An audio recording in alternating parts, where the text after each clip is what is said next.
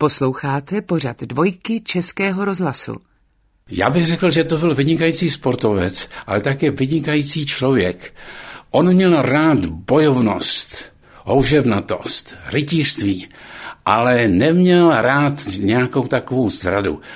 Vždycky říkal, že je třeba vyhrávat, ale nikoliv za každou cenu. To se mi ohromně líbilo a říkal to také na několika besedách, který jsem se také já zúčastnil. Takže takový byl podle mého soudu Jaroslav Jiřík. Prýma chlap, prýma sportovec. A byl oblíbený vlastně, řekněme, manšaftu tím, že vlastně se dostal do té NHL, tak oni vlastně tenkrát měli jet tři, nakonec jel jenom on sám.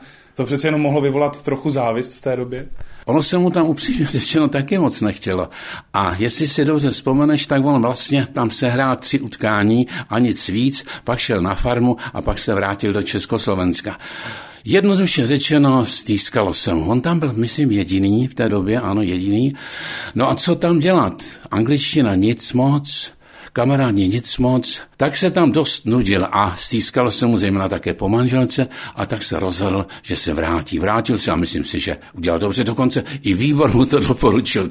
Jaroslav Jiřík startoval na deseti mistrovstvích světa a na třech olympijských hrách. Nikdy nevyhrál světový šampionát, ani olympijské hry, ale má celou řadu stříbrných a bronzových medailí. A musím podotknout, pokud je o domácí mistrovství, byl šestkrát mistrem republiky. Takže to je taková ta malá bilance Jaroslava Jiříka. Potom se věnoval také trenerské práci a pak dělal takového maličkého skauta, schánil nějaké naděje pro kanadsko-americkou NHL. Rok 1968. Vzpomeneš si třeba na nějakou úlohu Jaroslava Jiříka, jak on tohleto prožíval a tak dál. Přece jen sportovci tenkrát měli ještě, a zejména hokejisté byli takovým tím symbolem a známe různé jak si to přelepování znaků a tak dál. Vzpomeneš si ještě na tu dobu? Vzpomenu samozřejmě.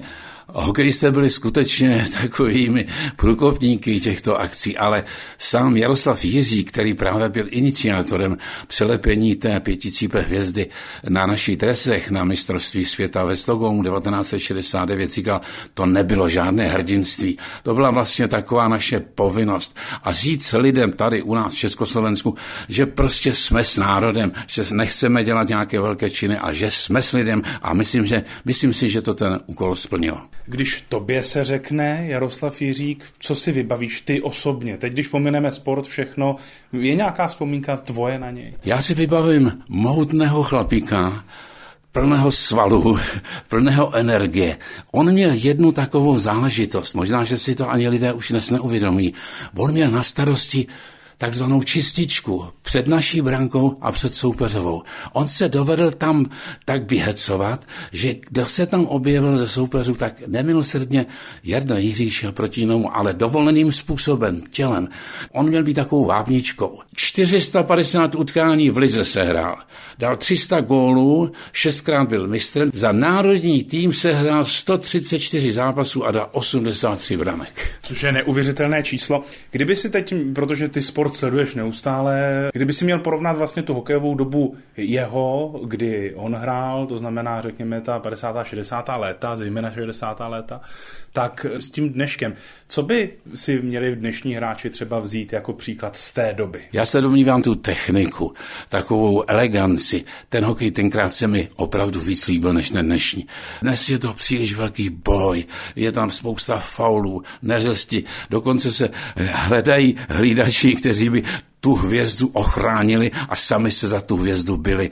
To není dobré, to tehdy nebývalo. Já vzpomínám na tu dobu, tenkrát, když jsme chodili na ten starý zimáček, to byla technická krásná hra. Dokonce i takový borci tenisou, jako byl Jarda Drobný, bez hokeje nemohl být a, a hrál, a hrál nádherně hokej a další a další, spojovali ten hokej s jiným sportem. Takže si myslím, že ta hra samozřejmě byla pohlednější pro diváky, ale je to vývoj, je to vývoj, je to dnešní doba, dnes se teda víc bojuje, víc maká, je to nepřehledné, vyhazují se pokud dojíždějí se, je to takový ten kanadský styl, hurá, hurá, hurá, ale moc se mi to tak nelíbí. Lépe řečeno, pro mě to už není. Posloucháte pořad dvojky Českého rozhlasu.